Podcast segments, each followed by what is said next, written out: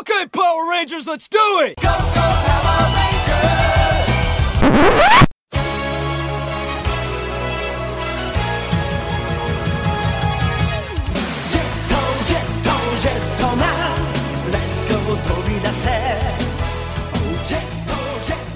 Welcome to the Super Sentai Brothers. This is episode one of season two of our award-winning podcast. Heyo. Uh, uh, eventually, Dave, I'm going to find these awards that I keep claiming that someone has given to us. you know, Matt, there are uh, places that you can go online that will just make you awards. You can just have them. Well, maybe we'll do that, and maybe that will be a future uh, star in one of our award-winning segments. but Dave, this is the first episode of season two. This is episode one of the Jetman with the Golden Gun. Ooh. Love it. I'm excited. Love the name. I'm excited. Love the show. Very pumped up, guys. yeah. I cannot tell Thanks you, to- my dear listener, I cannot tell you how many names we have rejected for this season of the show. There's so many. We had Benny and the Jetman, Leaving on a Jetman, Leaving on a Jetman, Jetman Radio Future, uh, the uh, Jetman of Constant Sorrow, mm, that was good. Uh, uh, Jetman Fuel Can't Melt Steel Beams. That was that was iffy. That was Very real iffy. iffy. We decided against yeah. it. Yeah, did not go with that one. Uh, what was the one? What was the Paul McCartney song, Matt? Well, that song is just Jet, so it would have been Jetman, parenthetical, but Jet like from that Wing song, and parentheses. Right, which we liked, but didn't flow as well.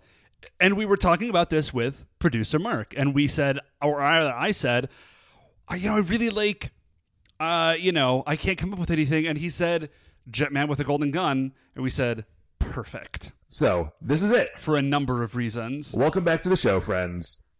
Uh, every week we watch an episode of the show. Oh, the show, by the way, I haven't actually mentioned this. Uh, Jetman with the Golden Gun is the internet's best and only podcast dedicated to Chojin Sentai Jetman.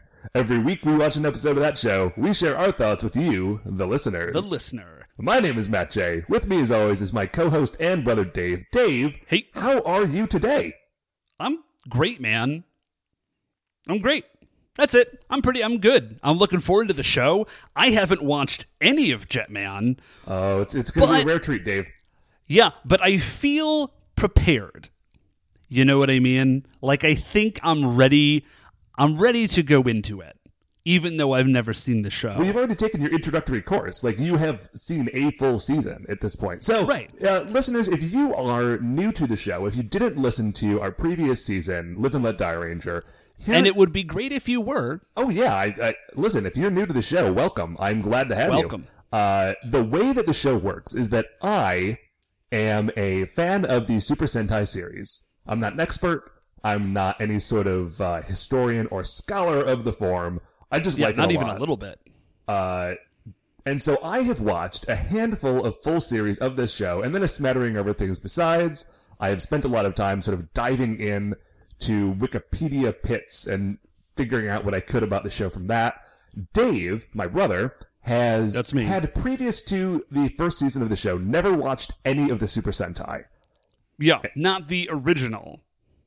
Yes, he, he watched some Power Rangers, but never any Super Sentai. Right. Yeah. And so the the show is that every week we watch an episode in order of whatever season it is that we're watching that year. Uh, originally, it was Gosei Sentai Dai Ranger. This year, it is Chojin Sentai Jetman, which is the 1991 series. And we're doing it. We're starting again. We're doing it. We uh, are back from our sort of two week hiatus from our normal format, although not actually from putting out episodes. Right. And we are now going to go into our uh, award winning opening segment. Dave, Shining in the Heavens, there are five stars. And we've kind of already covered the first one, but what is our first star of the week? So our first star of the week, Matt, is that we are doing season two of this bad boy. We are doing Jetman with a Golden Gun It is on. on like Donkey Kong. So, okay, do you, Dave, know anything about Jetman before we get into this? And I don't want to tell you much. I just want to sort of gauge your uh, knowledge level here. What I know about Jetman is that it is bird themed Yes. and that they are powered by Birdonic Energy. And I know that because you literally could not keep it a secret from me, and that's the only reason I know it. It's And that's basically good. everything I know. Okay, so without sort of telling you anything else really, I will tell you that this is the 1991 series. Uh, it is the last series before they started bringing the show over to America to transform into the Power Rangers. Okay, so this predates uh, Super Sentai Zyu Ranger, which became Kyoryu Sentai Zyu Ranger. what was it? I think it's Kyoryu Sentai Zyu Ranger. I've got it in the other okay, so but this predates Ranger by a year. Ranger is what ultimately became Mighty Morphin Power Rangers, Correct. Right? Okay, so this is two years before Gosei Sentai Dai Ranger. Right. So Got it. This is the 91 series. It's the last one before they turned in, them into Power Rangers. I've heard rumors. This might be true. It might not be. I couldn't find anything definitive. Um, and again, listeners, I'm not any sort of an expert. I did a quick Google search and could not find anything that looked legit. Uh, but I have heard that they had talked about using this as the foundation for the first season of Power Rangers, but it was just the show didn't translate properly for it because Just made so little sense. and like having seen most of Jetman, because I actually have not, I, I know I was going to finish it before we started doing this, but things came up. I'm like 35 episodes in. I'll get there. Huh. Uh, so long as I'm ahead of you, I think we're fine. Uh, Yeah, so having seen legit. most of this show and having seen all of Zyu Ranger, I can tell you that Zyu Ranger is much easier to translate into a show for American children. okay, right on. Uh, Jetman, Dave, Jetman's going to get a little raw. It's going to get real. It's going to get real, real. Oh, wow. Okay. Uh, so Right just on. buckle up for that. Um, I don't want to tell you anything else about the show, and we should probably get on to our second star, but that's the deal. We're back. We're watching Jetman. Dave, what is our second star of the week? Okay, so our second star of the week is that our sister, Katie, is in the United States, which is amazing and cool, and has not actually been the case for the last like four years ish, barring like some short visits. So, our little sister, Katie, like I said, uh, graduated college with a Spanish major and then immediately moved to South America, teaching English for like two years and then came back to the States for a little bit, and then moved to South Korea or cell phone Korea for two years, and has been teaching English there. So she's been out of the. co- And then before she graduated, actually, she was on a bunch of like. Like study abroad Foreign- stuff. So basically, Yeah. for the last like four or five years, other than like a couple of months here and there, she has usually been abroad. But she is back now Yeah. with no immediate plans to leave again. And it's great to have her back. She's in the other room. She's actually going to probably watch the episode with me when we finally get around to it. Uh, and it's great. Katie, welcome back. Yeah. Yeah, Kate, welcome back. Uh, you're super cool, and we're very proud of you, and we're happy to have you back in the States. So, welcome back to America, and uh, I will pick you up from Matt's place tomorrow. Okay, so our dear little sister being back in the States, Matt, what is our third star of the week? Dave, our third star of the week is a book that I bought. It was a story that I've actually read before, but when I had read it before, it was online in a oh like I read through it because the story was that great, but the Okay. uh, the website is almost unusable. And this is uh, Tom Scioli's American Barbarian. And Oh, Dave, yeah. That is- guy's website is terrible. like everything he puts Like, on I- that I've website read it. is amazing. I don't think he has ever updated his website, uh, and honestly, he doesn't need to. Like, I would rather he spend more time making awesome comics, because that is one hundred percent what that dude does all the time. But I have a beautiful hardcover edition here, uh, printed by IDW, and it has gone from a terrible, like a great story with a terrible reading experience, to a Okay. great story with an amazing reading experience. It's it's Right hardcover. The pages are beautiful. It's got a ribbon uh, uh, bookmark in there for no reason because I can't imagine sitting down to this thing and not reading it cover to cover. Um, it's great and I love it, guys. If you have not read American Barbarian, uh, it is a dude with red, white, and blue hair and a bunch of brothers who also have red, white, and blue hair. Uh, and he gets chosen to carry the legendary Star Sword because he manages Yeah. to pull the entire tangle of swords. Uh, and then he has to fight a giant evil pharaoh with tank feet named Two Tank Omen. and it's the Which- it is the actual best, guys. American Listen, if that doesn't touch something deep in your soul, there are both there's something wrong dude. with you. There are dinosaurs and robots and robot dinosaurs in this book. Mm. There's a beautiful two-page spread where he basically like invades the Technodrome by himself and beats up a bunch of people. Okay, hold up, Matt. There is, and I'm going to let you say it because it's such a pleasure. Just the words coming out of your mouth feel so good.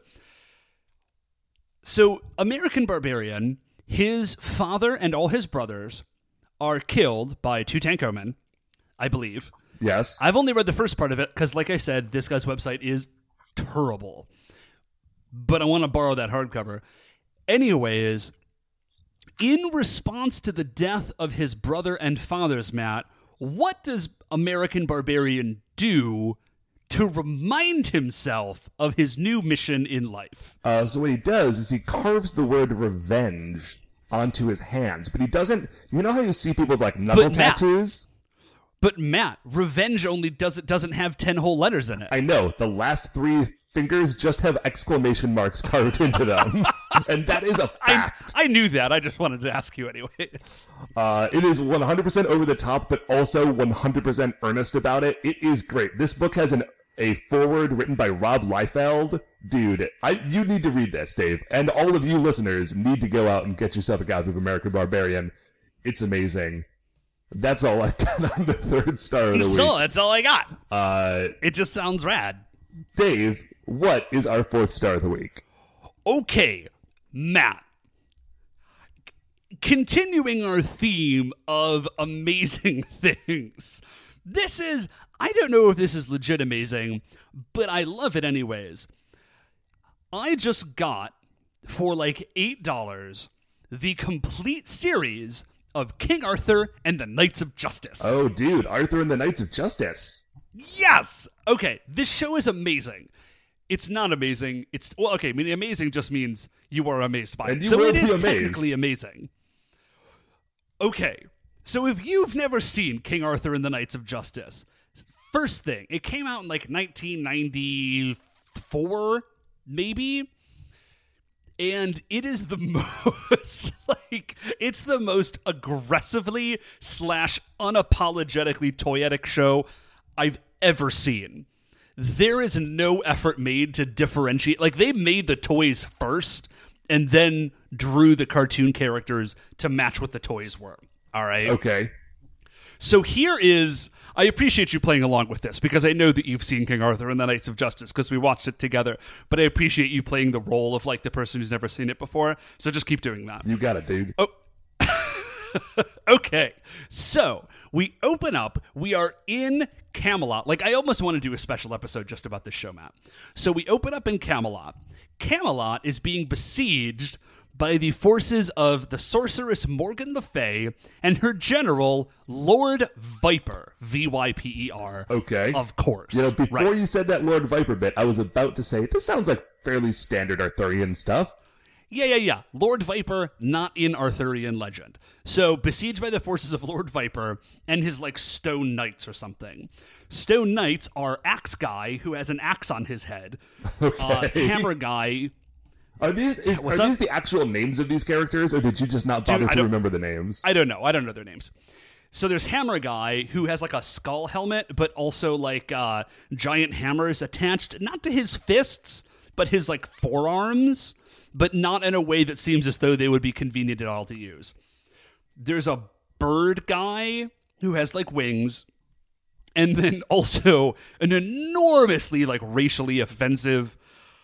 There's no polite way to say it, but like like a tribal guy who has like he's got like a giant bone club. Like it's really bad. Okay. Okay. I mean, as bad as it seems like from a like toy centric cartoon from 1994. Y- yeah. Okay, I just yeah, just imagine how bad that could be and it's and that it is it is exactly that bad. It is it is exactly it's not worse, but it is exactly that bad. Okay. Okay. So they are being besieged by Lord Viper and his forces. Merlin casts a spell to search through time for someone who can take. Oh, sorry. The real King Arthur and the actual Knights of the Round Table are trapped in the Cave of Glass, which they're like trapped in a crystal or something. So Merlin casts a spell to search through time to find someone who is a worthy successor to King Arthur and the Knights of the Round Table. And what does he find, This- Dave? What he finds, What Matt, could possibly me- what could possibly stand up to the legend of the Knights of the Round Table? what he finds is not King Arthur, Matt, but Arthur King, Okay. who is the captain slash or the quarterback rather of the professional football team, the Knights. Oh, but of course. Yeah. So the spell, they're like they've just won a game and they're on like their tour bus, I guess, which is inexplicably driven by one of the members of the team. And the spell causes them to like drive off a cliff into a portal. And then when they wake up, they were all in like medieval gear sitting around the round table. Sure. They're all like- makes 100% sense. Right. So they're like, what's going on? This is very strange. And Merlin shows up. He's like, oh, yeah, here's like the five second rundown. King Arthur and the Knights of the Round Table are trapped in the Cave of Glass. You need to rescue them, and if you don't, like history will be screwed up forever, and so you need to save us. And also, this is Guinevere, and she's like totally the best. That is all the explanation that Arthur King requires to immediately get up from the table. It's like, okay, well, let's just punch these guys in the face. Lancelot is like, yeah, let's do it. Did, Dave, did you say Lancelot? Oh yeah, yeah. Sorry, uh, Lance. His running back's name is Lance. Of course it is. Yeah. And so, and they're like, okay, yeah, let's just go punch these guys. And Merlin's like, whoa, whoa, actually, hey, wait, guys, hold on. They have like swords and armor and everything. You guys need to get this ready. So he says, the round table, Merlin says this, the round table will imbue you with like knowledge of how to fight and all of these things, but you just have to activate it. And they immediately, Arthur and the rest of the knights immediately say, okay, cool, let's do that. Without any further explanation, they all like put their fists in the middle of the table, forming a ring, which is absurd because the table itself is gigantic. So they must have like crawled up on the table to put their fists in the ring because it's clearly in the middle. And they recite this oath. And it's like a Green Lantern style, like they're all saying it in unison. They very clearly have practiced it despite the fact that they've never done this before. Which would be okay because Merlin does say that the table will imbue them with all the knowledge that they need. But they need to do the oath to activate the table. So I don't know how they know the oath for the first time. Uh, I, So I think in this, this. instance, you could literally say a wizard did it. yeah, that's fair. And so they do this, and then like the table like shoots out of the ground on like pistons or something. Like it's very clearly not mad. It's really like it's magical, like the Celestials are magical. You know what I mean? I know exactly what you mean. uh, or the Asgardians, maybe like it's technology that's so advanced. Anyways, and so and then like energy shoots out, and then they all get armor slash a weapon. Okay, so welcome to our King Arthur and the Knights of the Just uh, Knights of Justice podcast, friends. Apparently, we aren't Oh, talking about oh, Jetman at all. in the opening, and the opening is like this amazing power ballad. Just go look it up if you've never seen it. King Arthur and the Knights of Justice opening. I'm sure you can find it on YouTube. So yeah, so that's our fourth star, Matt. I got the whole season of the show, and I'm real jazzed about watching it. What is our fifth star of the week, Matt? Dave, our fifth star of the week is a video game that I just bought. And listen, I'm not a, Wait, a video a game? video game. I know you're shocked, right? I'm blown away. Because normally I don't buy video games. Okay, Yeah. I, I said that as a joke because of course I buy video games. I have Yeah, a podcast about Jetman. Well, not yet. You don't. Well, we, we we're almost there. So far, I have a podcast about King Arthur and the Knights of Justice. okay. Um, there's a game I bought. I didn't normally buy games new, but when Nintendo puts out something new and cool, I usually pick it up. I got Super Mario Maker, and Dave, it is a blast. Dude, I'm really excited about playing that game. Uh, quick rundown is that basically they have made a it's almost not even a game. It is a tool that you can use to make Super Mario Brothers levels from like a Okay. variety of different eras, like Super Mario Brothers, Super Mario Brothers 3, Super Mario World, and one of the ones for the Wii, I think. Awesome. Um, and it's great. Like it's like honestly the only reason that I was able to stop playing that to come do this is that they only let you get like new tools like a little bit every day to kind of ease you into learning Ah, how to make the levels, but you can also then go and play all the levels that somebody that other people have made.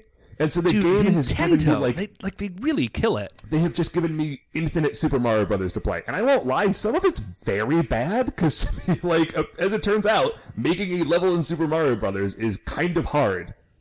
Like to make a good Yeah, one, that makes least. sense. Uh, anyway, so I just wanted to say that that's a great time, but Yo, no. Uh, listen, man, I want to get over to your place and check that game out. That sounds amazing. oh, absolutely. Um, but we should stop talking about all of those things and start talking about Jetman. So here's what we're gonna do. We're gonna take a break. We're gonna go watch the first episode of Chojin Sentai Jetman. It's called Seek the Warriors, and we will be back right after this.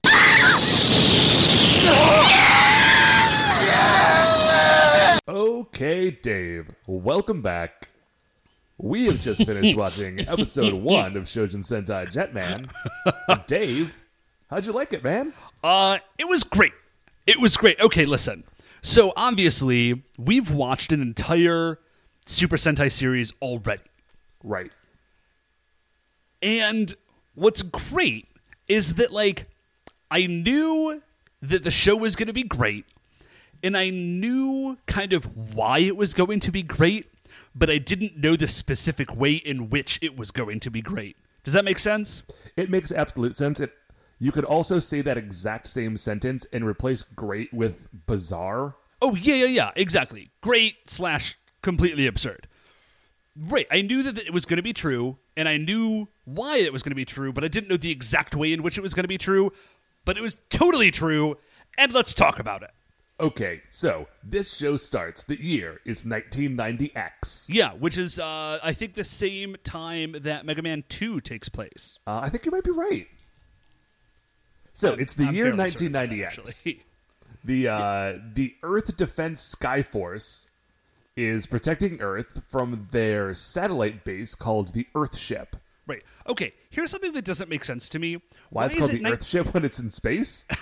Oh, yeah, but why is it 1990X? Because that gives you a span of like 10 years. Why wouldn't it be X 99 something? Maybe You they see were what I'm just saying? really hopeful that like sometime in the next 10 years they were going to have like guys. you know, Earth Skyforce. Right. We have got between one and nine years to make this happen. Let's get on it. Okay.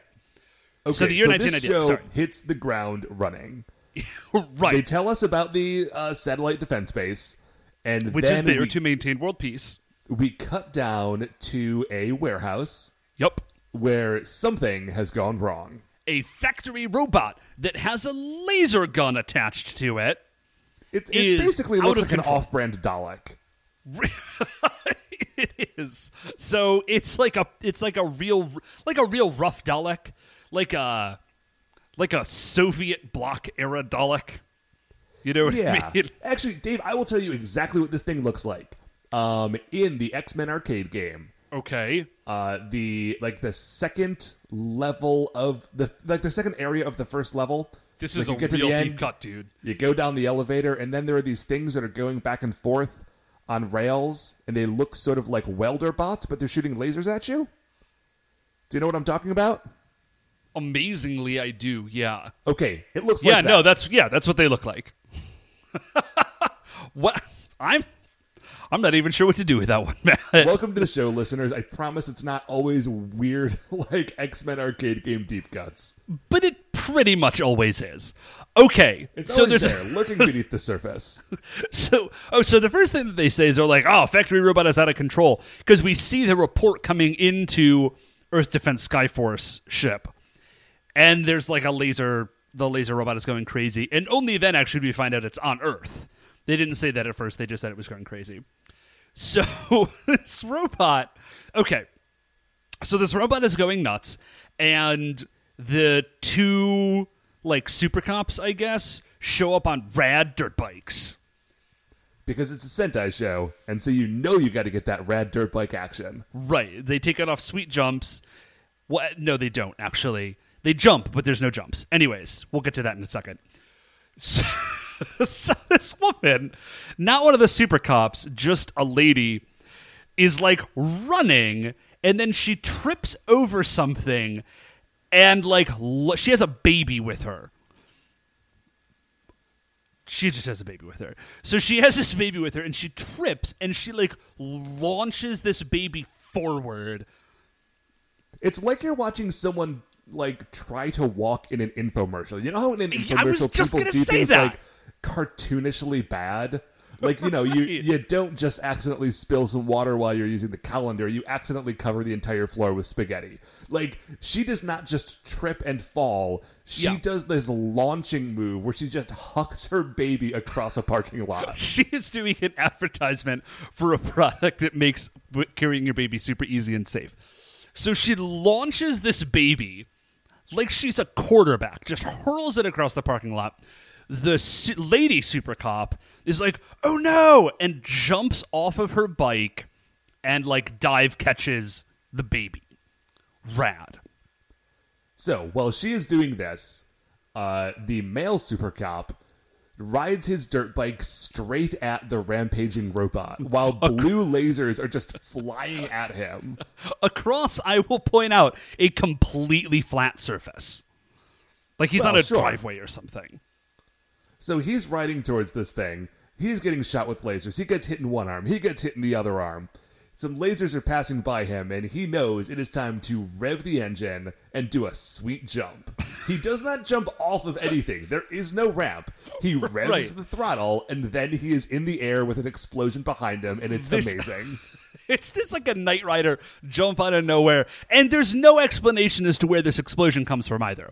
Just something explodes behind him. It's super rad, and so he dives.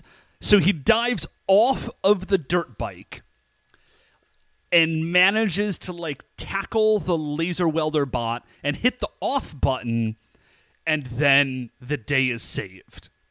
And the lady super cop runs over and she like kisses him on the cheek. And it is very clear that these two are not only super cops, but super cops in love, which Right. is the name of my next novel.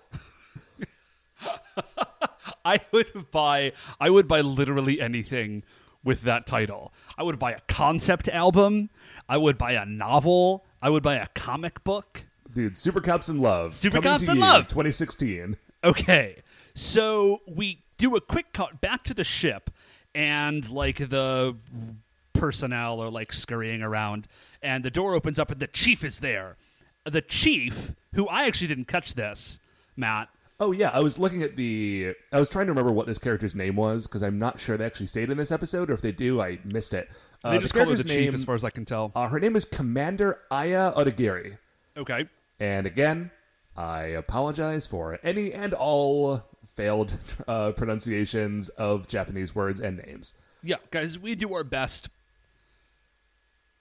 Our best that doesn't involve us like working too hard. Sure. so, uh, anyway, but I was looking at her Wikipedia page, and the actress who plays Commander Aya Odagiri, who I will probably just refer to as the Commander, The chief. or the Chief. I, I prefer calling her the Chief. That's what she is in my notes. Uh, just because it's fun. Anyway, so the Chief, the actress who plays her, is the same actress who played Ko's mom in Dai Ranger two years Yeah. later. Yeah, which, which is, is, totally weird because awesome. she is like an active, awesome character in this show. Like the chief is great, and Ko's mom is basically a non-entity.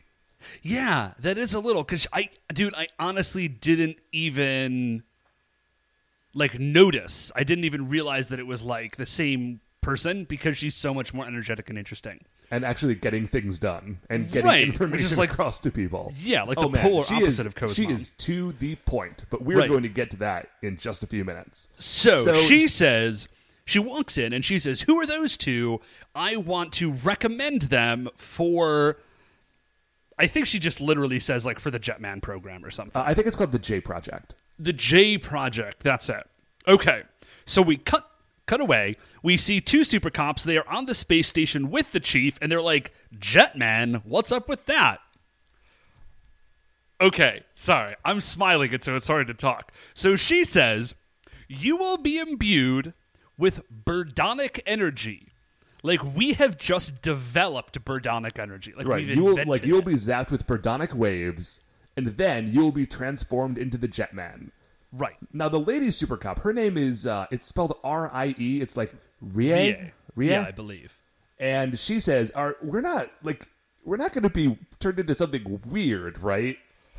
And the Like- chief is like, "Oh no, it's cool. You'll just be, you know, like you'll be superheroes."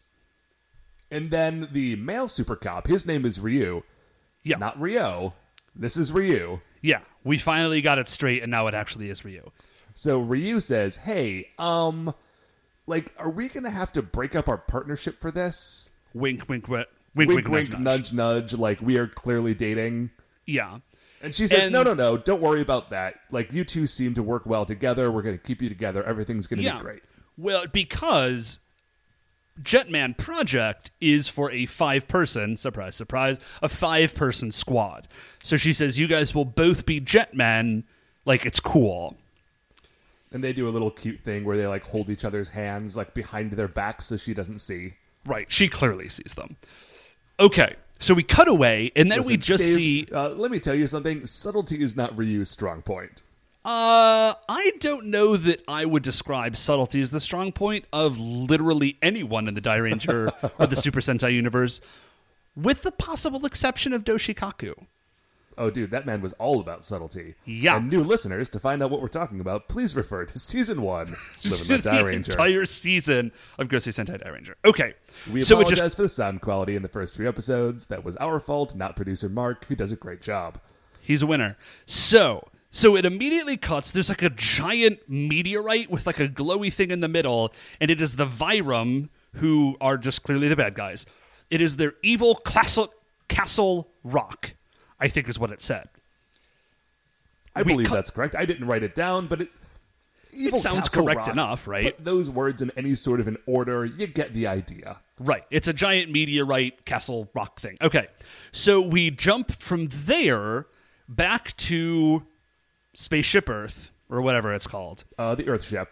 The and Earthship, They are thank you. just jumping straight into the J Project. Like Right. immediately. Like Yeah. Ryu is strapped to a chair, Force Gun is on standby, and it is about to zap him with those Birdonic waves. Yeah, sorry. Force gun is what they use to deliver said Birdonic waves. And okay, Dave, so there was there's just something. describe to me what happens when he is imbued with the Birdonic waves. Okay, man, I would love to get to that, but there's something I want to talk about for like half a second first.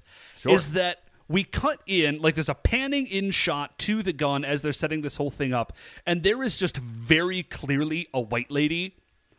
Like it is just a Caucasian lady with like blonde hair who is part of the cast. Which I would I mean it makes sense because it's the Earth Defense Force. It was just weird because I've literally never seen like a non-Japanese person in Super Sentai. You know, I've seen it in a couple of shows here and there. And okay, let me sort of take this back out of Jetman to a sort Yeah, of right more on. broad strokes picture of the Super Sentai franchise. Yeah.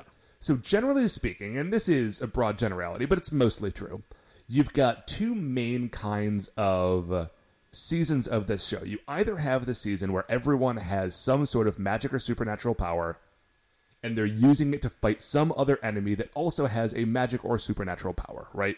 Uh, okay. Yeah. And those are like the fantasy years. And then other years, you get what is what Jetman is, which is more of a sci-fi show, where what will typically happen is by some sort of invention, five people are given superpowers that they use to fight what is normally some kind of invading force from either another planet or another dimension or something like that, right? Okay. And so in the sci fi series, very often the idea of the show is that there will be a sort of global defense force, like uh, what's it called in this one? Uh, Earth Defense Sky Force. Earth Defense. Yeah, something like that. So you've got a sort of a lot of versions of that throughout the history of the show, and often when that organization is shown, they will toss in a few non-Japanese actors just to sort of give you the feeling like, okay, like we say it's a, a global thing, and look, Like there's a white guy, there's a black person. Like these ah, are Oh, okay. global things. Well, I was sort of I was thinking that made sense because like it is an Earth Defense Force. So yeah, no, that's right. Okay, so sorry. Let's cut back to what's actually happening in this show. Oh, we do not want to miss this. This year. So, okay. Ryu is getting zapped with the Birdonic waves, and his eyes are going crazy, and he's sort of like shaking in his chair. Right, and he's Rie tries to run of- over to him, but gets pulled away because, like, he's in the process, you know? Yeah, and it's doing the sort. Of, he's doing the sort of like standard, like strainy, weird noises that happen. You know, whenever a hero is subjected to some sort of, you know, he's doing like the Captain America transformation, like "Oh, oh," sort of sounds, right? While that is happening on the outside, we are treated to a picture of what's happening, I guess, in his brain. And we just get like a super quick series of like flash cuts, right? okay, so we see like it's like anatomy. Okay, that makes sense because it's like a dude. And then there's like some like weird like coruscating energy effects, which all right, Birdonic energy. And then we just get like cuts of like astronomy shots. And then we just see like a bird, like a hawk just looking around. And then it cuts to like Da Vinci's notebook. And, uh, like flying machines from the Renaissance. It's just all sorts of, like, look, it's a person, and it's science, and it's birds, and it's flying, and it's crazy. It's, It- it it's, makes- yeah. it's wonderful. Okay, so then right when that is done, like he's like, okay, I'm cool. The Vyram attack. And okay, their mode of attack is kind of weird because they do like a hollow projection over, like into Earthship 1 or whatever, and then across the entire planet. People are seeing it in like the reflections of their cups of coffee, in mirrors, in the sky. Everybody gets the message all at once that the Vyram are A, attacking, and B, rule all things in the universe. Yeah, they say, like, bow on your knees. We are your new gods. We rule everything. We have come from, like, far dimensions to attack you. Yeah. So they actually say, I think they say it here. They say, We have finally come to the third dimension to conquer you. So apparently, we we live in the third dimension. Which, you know, makes a- degree of sense. I don't know what dimensions they were in previous, because they're not flat people, so it's not like they started with Dimension 1. Yeah, so, dude, maybe, maybe they started in the first dimension and But they conquered is, that like, you know, we that live dot. in, you know, we live in three dimensions. We live in three dimensional space. Um, and but the way they talk about dimensions is more like uh, like Dimension X. You know, Yeah, like it's like just like an alternate dimensions. universe that they're cutting through. Yeah, but we and- are very definitely like in the third dimension. Right. So, okay. So the Vyram attack, and uh, yeah, so they are just on it. Like, and I think this is like maybe five minutes into the show that the Vyram are just there and they are attacking. Done. And as a demonstration of their power, they say we are going to destroy the Earthship. So Oh, check it yeah, out. that's right. Here we go. So they attack, and they are just like they're just attacking. Oh, uh, Rad- Radigut, Radiguet, Uh, Radicate. Radigat is the name of the primary bad guy that we that we see here. Okay. So Ryu and Rie and the chief are running along a hallway and a like an explosion happens and a hole gets knocked in the wall and Rie gets sucked out cuz they're in space, right? And so Ryu goes to grab her arm and is holding on to her and trying to pull her back into the Earthship. Desperately trying. Does not actually manage to do it. So episode 1 dude's girlfriend is dead. I think this is before the commercial break. This is before the title cut, I think. it's like I, this dude. I don't actually think we get a title cut in this episode, do we? uh, I don't remember, but whatever. Anyways, so yeah, episode one. This dude's girlfriend is sucked into the infinite blackness of the vacuum of space and dies a uh, horrific and and and quick death. So she's dead now. So he freaks out. Oh, and then like uh, like so. a blast door lowers basically. Oh yeah, like it couldn't have lowered. Yeah, it's like this stupid blast door lowers. So he freaks out because he starts trying to like get the blast door open to go after her. And the chief is just like, no, we need to go right now, and just jacks him in the stomach. He doubles over, and he and she drags him to the hangar bay where they get on like the Jetman branded jet plane and fly Yeah. off as the place explodes. Yeah. Okay. Just it's a red plane. In case you were, in case it wasn't like glaringly obvious, Ryu is the Red Ranger. Oh, yeah, he is Red Hawk. Right. So the oh Red Hawk, got it. So this is where uh, things get really weird for the J Project.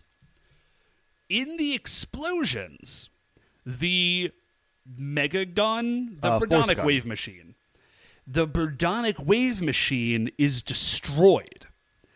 but it already contained all of those Birdonic waves in it. Right. And they when had it to go somewhere.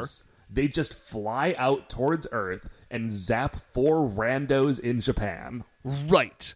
So only one member of the Jetman team is actually like supposed to be. Everybody else is a total rando that is just like you just got hit by Birdonic waves, bro. You're a superhero. So And we will we get we see them all getting zapped, but we will introduce them to you as they are introduced more fully to us. Right. Yeah, I mean, like we see them, but we won't go into that now. So it cuts down to Sky Camp, which is apparently the name of Jetman headquarters. And man, it is going to take everything in me to not just call it Space Camp for the rest of this season. Uh, you know, whatever, man. Bird camp, bird space camp, space camp, whatever. Dude, everybody wants to go to Space Camp. Everybody wants to go to space camp. I actually. Okay, so you know the space camp movie? Uh yeah. Yeah, where they accidentally get launched into space. Sure. I did not see the beginning of that movie when I was a kid. And so for a pretty like for a while until I realized that like this would be ridiculous, I was pr- I thought that space camp like you just actually went into space. That would be a pretty good camp. That would be a pretty good camp. Pretty good slash terrifying. See my comments regarding the infinite yawning blackness that is space. Sure. Okay. So they're at Sky Camp, which is Jetman headquarters, and Ryu wakes up and is sort of like freaking out, like, where's VA? Blah, blah, blah.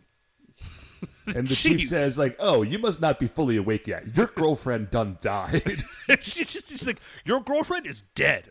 And Ryu starts like freaking out, like he's crying. And this is a quote. The chief says, Cry if you must. Cry now so you won't cry again. Oh, and she also takes the opportunity to just smack the heck out of him. Oh, yeah, and she just, just knock him. him back onto a couch. Okay. So she is says, like, right. She's like, you need to get it together because you need to fight the Vyram, And he's like, ha, I'm just a guy. And the chief, she gives him a look like he's kind of an idiot. And she says, You've been made into a jetman, like Birdonic waves. Do you not remember this entire thing? So Right, like she it was says, kind of a big deal. Remember Da Vinci, bird faces. and so she just slaps a bracelet on his wrist, and this is his cross changer, and that is Right. the thing that transforms the Jetmen into their superpowered personas. Right. So he's like, all right, Jetman, got it. So we cut away from Space Camp and we see a monster and it's like a weird like like bug amalgamation monster, maybe is mm-hmm. the best way to say it. It's definitely buggy but not identifiable to like any particular bug. So he's got this like mouth tentacle thing Yeah, it's real gross. that he like he spits out and it latches onto a dude. The dude like there's a flash and the guy disappears and there's just like his empty clothes sitting on the park bench where he was. And then we get a close up on the monster and like it's its butt glows and then it gets bigger. So like I don't I don't remember what this thing is called. I'm just going to be calling it energy butt for the rest of the episode. Yeah, it's I kind mean, it's of bug butt. Well, what is that? The not the thorax. Yeah, the thorax. Yeah, the thorax. It's thorax grows. It's but energy thorax weird. isn't as funny as energy butt. So Yeah, so this thing is energy, energy butt. Yeah, so energy butt is like turning people into eggs, and that's gross. So then we see Ryu and the chief, and they're driving around in like a totally sick white convertible, oh, this convertible is Jetman branded. Like it has their logo on it. Oh, does it? I missed that. Yeah, That's oh, by the awesome. Way, the Jetman logo looks almost exactly like the uh, the Phoenix logo from X Men comics. Oh, okay. Good to know. Like so if you were just trying to imagine what that looks like. they have a Birdonic wave detector. All right. And they are driving around because remember, it's just like four randos, right? So they're trying to find the other four people that have been struck by Birdonic energy. I, I guess their plan is to literally just drive around Japan with this Yeah, they detector. just have like a magic Geiger counter, and they're trying to find these people. because they have no like no idea they don't have any other way to do this there's not like a satellite version of this technology so i guess they're just cruising japan looking for four human beings but they find one which is great Yeah, so they luckily drive these up people are not that far away. Right. So they drive up, and it's like this super swank house, and they go in the back, and they just kind of walk in, I guess, and no one thinks that's weird. And there is a girl there, and she's clearly like maybe like the daughter of whoever owns the house, and she's in like very traditional, like Japanese dress. Okay. Yeah, I, Dave, I will just tell you, I so far as the 35 episodes I've seen, she does not have any like parents or anything. Like she is an adult, she lives there. She is like, you know, a wealth. She's just a wealthy person. She comes from money. She is a Oh. landed noble. Oh, not, like, okay, right. nobleman, You- but like if you had to give her a class in like the Star Wars role playing game, yeah, she would yeah, be yeah. a noble. You know, honestly, she just She's seemed a so. uh, and just infinite money. she just seemed so young that I assumed that she was kind of. Yeah, I assume she was a teenager because, like, all heroes in Japanese shows are teenagers.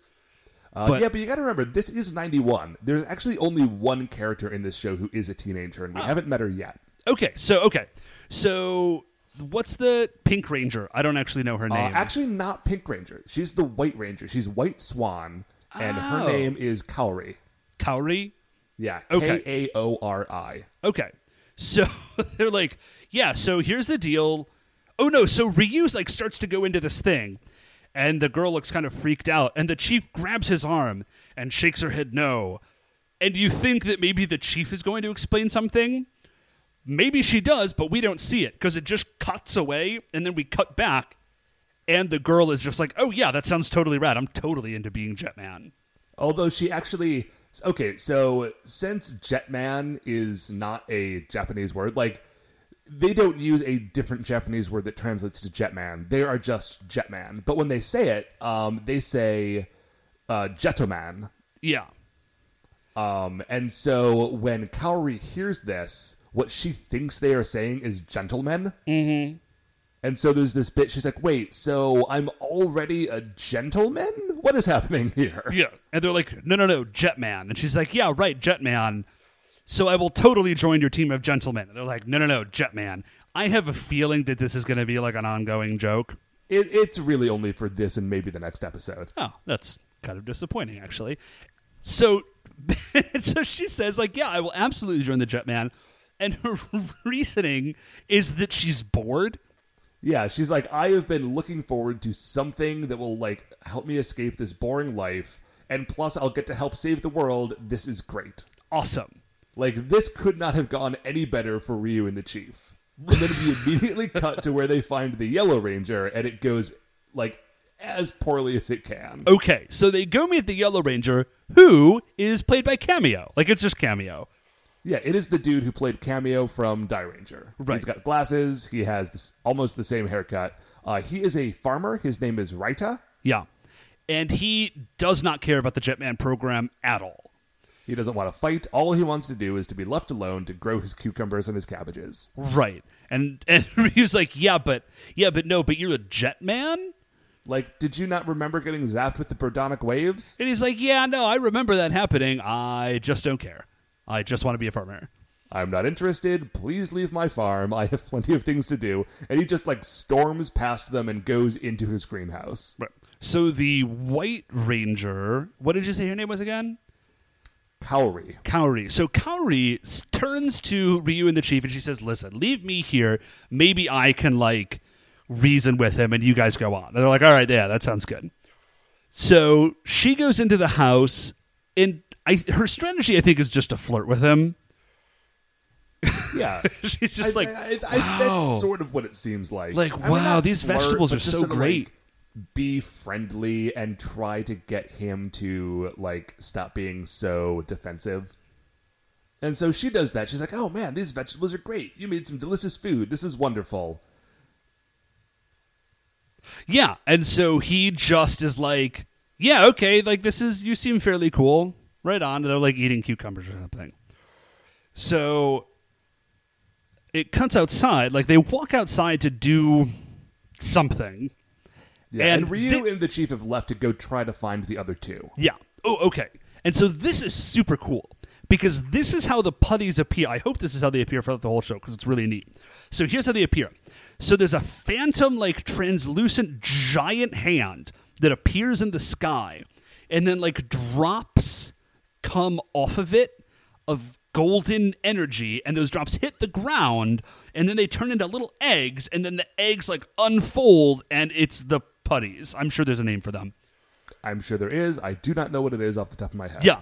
So those guys just attack the White Ranger and uh, the Yellow Ranger, and they've got like swords, and I think they have like guns in their wrists or something. Like they're just pointing their wrists at people, and bullets are firing out. So Yeah, and they're like stepping happening. all over the farm and wrecking things, and Raita is furious. Like, Yeah. he did not want to fight at all until these fools stepped on his cabbage, and, And now then- he, he is all business. He- he is grabs out there, a he's swinging a hoe around. I think it's like a side. No, it's probably a hoe. But yeah, so he attacks them with a hoe, which is great.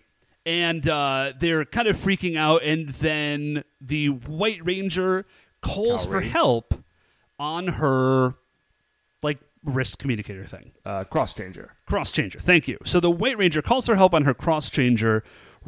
Red Ranger, Red Hawk, right? Red Hawk, Red Hawk. Ryu. Ryu. So Ryu gets the thing and he's like, "Oh man, I gotta go help." So he runs over, jumps. He's at space camp, sky camp.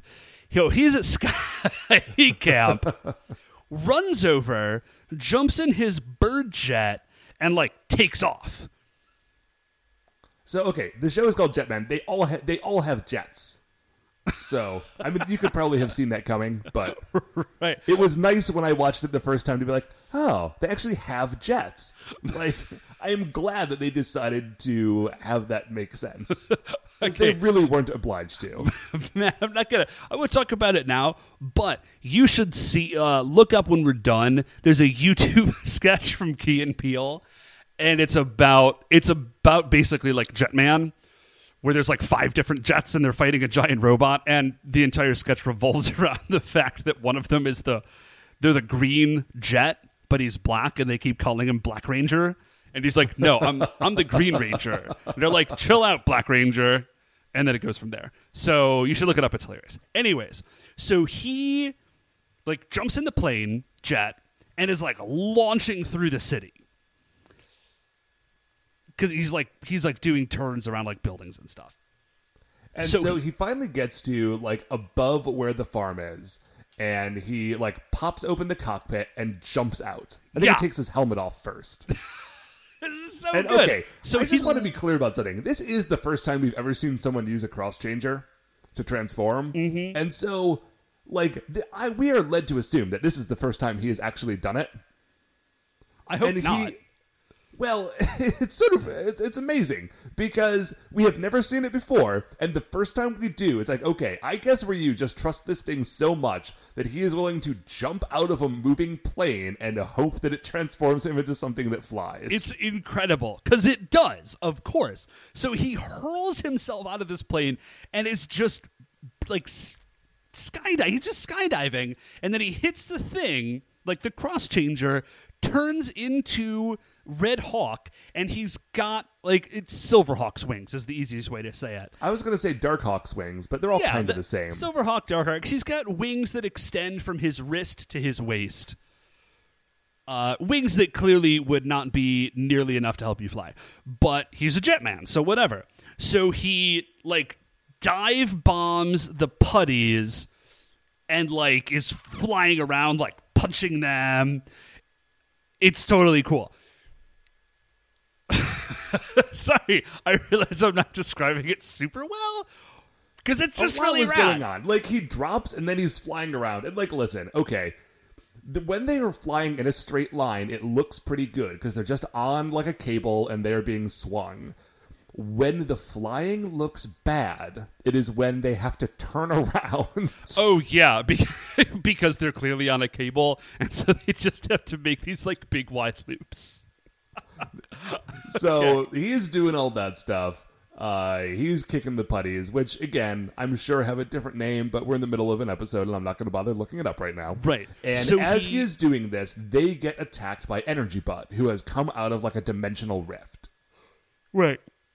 And so he lands, and Cameo is Raita, sorry. So Raita is like freaking out, and Red Hawk throws a cross changer at him, and it attaches to Raita's wrist. And Raita's like, What's going on? And he says, Oh, that's your cross changer. That will turn you into a Jetman. Heads up. I think they are in that same damn quarry. I swear to you. It is the it. same quarry from Dai Ranger. They're just in a. I don't. Okay, so first of all, I don't know how far away they've gotten from Cameo's farm. Sorry, from Raita's farm. I'm going to do that a bunch. I anticipate, but like, he's trying to grow vegetables in rocks because they're in a I mean, quarry. his farm is very lush, but yeah, like ten stops out, ten steps outside of it, they are in a quarry, and they are. Uh, spoiler warning: about three feet away from an endless drop-off cliff. Right. I have no like. How would you? First of all, if you live that close to it, it's because it's huge. If you live, why wouldn't you have a fence or something, a safety rope? You know, it's dark. You go outside to pee because you live on a farm. I, that's what you do on a farm, right? I don't know, man. You don't want to Sure, risk. why not? Right. Uh, we apologize to any listeners we have in the agricultural community. We value your work. Yeah. Love eating that food. Uh, Okay. seriously, yeah, I, I, I don't know, maybe. So, so they're uh, getting like forced back by the putties up to this cliff, which we had not seen previously, and they eventually get forced over. So Kaur- Kaori and Raita are in a free fall. Mm-hmm. and they you just see them wily coyote style sort of fall out of sight and then you see and this is actually cool and i think this is just a you see it a couple of times in this episode you see an inside shot of ryu's helmet like like in the iron man movies they It is put exactly like in the Iron Man yeah. movies. So they put the camera kind of inside his helmet, so you see him and he's like shadowed, but you do get to see the actor's face. It's really neat. And you can see that there's like a mouthpiece in there and sort of like the harnesses that are keeping the helmet on. Yeah, so you It's get a, cool sense, right, as to like how the whole Jetman costume comes together. So he calls over into this microphone and he says, "Guys, activate your cross changers. You know that'll save you." We cut back to the canyon, and there's like a flash of light from the bottom, and white. What is it? White A swan. white swan and yellow owl. and yellow owl come flying up up out of this canyon. Okay, and so here here's a really cool thing that happens. So Red Hawk is Ryu. Ryu is a super cop. White Swan is like a rich lady who has like she's good at playing like whatever that stringed instrument she was playing earlier was, but she is not a fighter.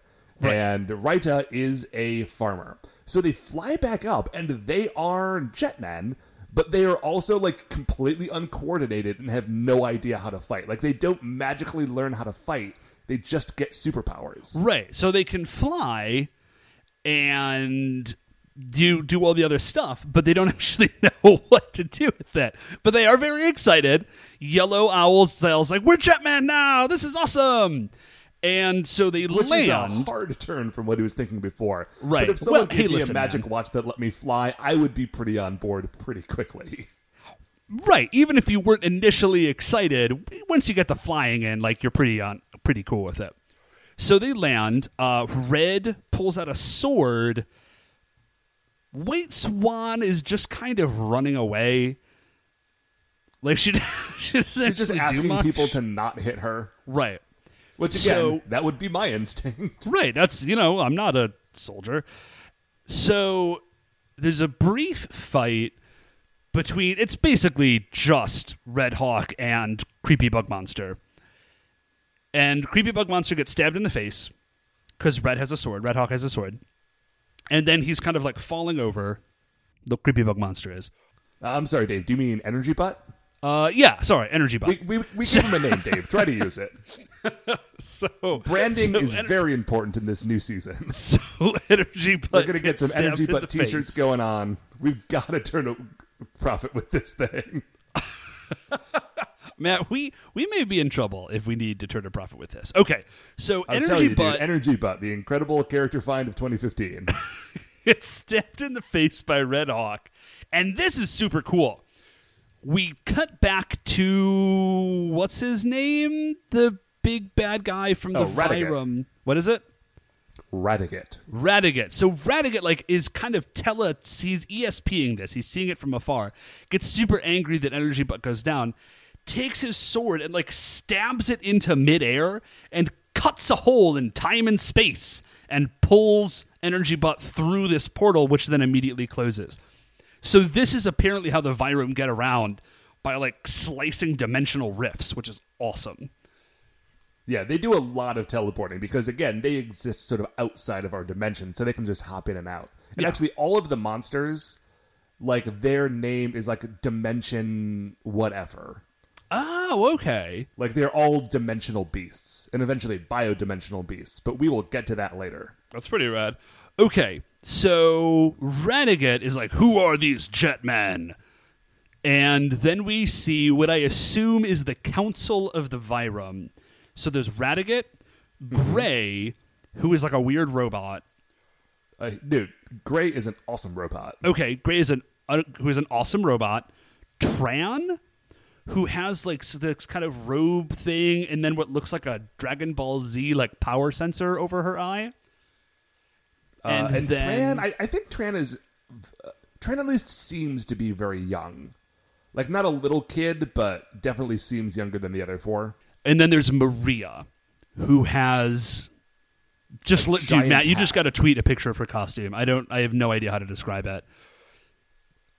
She looks like she's wearing giant semicolons. Maybe it's That weird. is- that sounds insane, but that actually does sound kind of like what her costume is. yeah, I think. Yeah, okay. So that's And it. so we get a voiceover saying, like, you know, what do these four Vyram have in store? And then we cut back to Space Camp where the chief is saying, hey, you really need to find the other two Jetmen because if you don't, like, there's no way we can win. We need the power of all five Jetmen. right. And that is the end of episode one. That's it.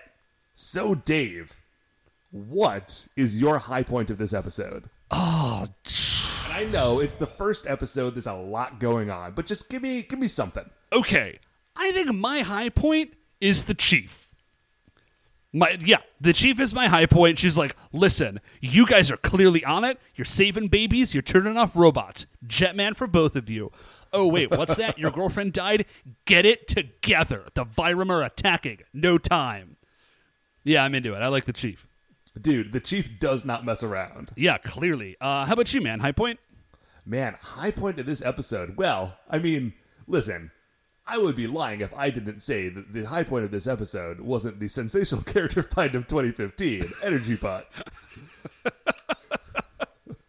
uh, no, I mean, listen, I love Energy Pot, but um, I am going to say that my high point of this episode is just how radically different this show is from Dai Ranger. And sort of how excited I was when I was watching it uh, for how, like, what sort of new experience it was going to be to be watching this in the next season. Yeah, it's it, no, it is. It's super great, and it's like I said in the beginning. It's cool because it is weird in the same fashion, but not in the exact same ways, which is neat. Right. So, what is your low point? My low point, dude, I can't even think of one. Um, what's your low point? Give me a second. Okay, Dave, my low point is, okay, it is not that bad. It's just that the show we had watched in the previous season was the Dai Ranger came out in 93 and Jetman came out in 91. Okay. And at some point between 1991 and 1993, there was a significant jump in the quality of the special effects. Okay. And so watching Jetman, I'm really having to sort of recalibrate what I expect the show to look like. Mm. It still Okay, yeah, no, that makes sense. Wonderful and bizarre and beautiful in its own way, but I'm having to sort of look at it in a different light, and that it, it I, I'll admit it took me out of it just a little bit. Uh, so Dave, That's what legit. is your low point? The okay, the only thing I can think of as a low point. It's like the first episode. The only thing I can think of as a low point is that there is not maybe except the chief, there is not a character who's like immediately grabbed me in the same way of like like Daigo. Like Daigo was on it from episode 1 and I was sort of like, "Okay, yeah, you guys are cool, but like let's see what's up first. And I that's and that's fair, all I got to we say. Like actually met all of the characters yet. Right. But it's uh yeah, I mean, hey man, it's the first episode. Like Yeah. I'm just I'm I kind mean, of yeah, we're really having to reach here to find a low point on this one. This was a Yeah. wonderful viewing experience, and I highly recommended it to all of you, the listeners. Yeah, definitely. So, do you have any more thoughts before we uh, close this guy up? No, man, I think I'm good.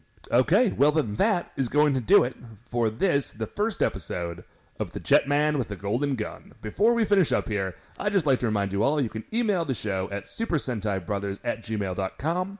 If you want to follow us on Twitter, get any updates on future episodes, or talk to us there, we are at Super Sentai Bros. If you like the show, and I hope that you do, please remember that shining in the iTunes review section, there are five stars. Please rate, review, subscribe. Uh, that's what's going to help pe- new people find the show, uh, especially now that we have just started season two. Now is a great time to do it. If you have been sitting on that, uh, go ahead and Stop. Uh, just go for it. Yeah. Now is the time for action. um, anyway, the Super Sentai Brothers are a production of Retrograde Orbit Radio. Once again, we are the Super Sentai Brothers. I'm Matt, I'm Dave. and we will see you next week.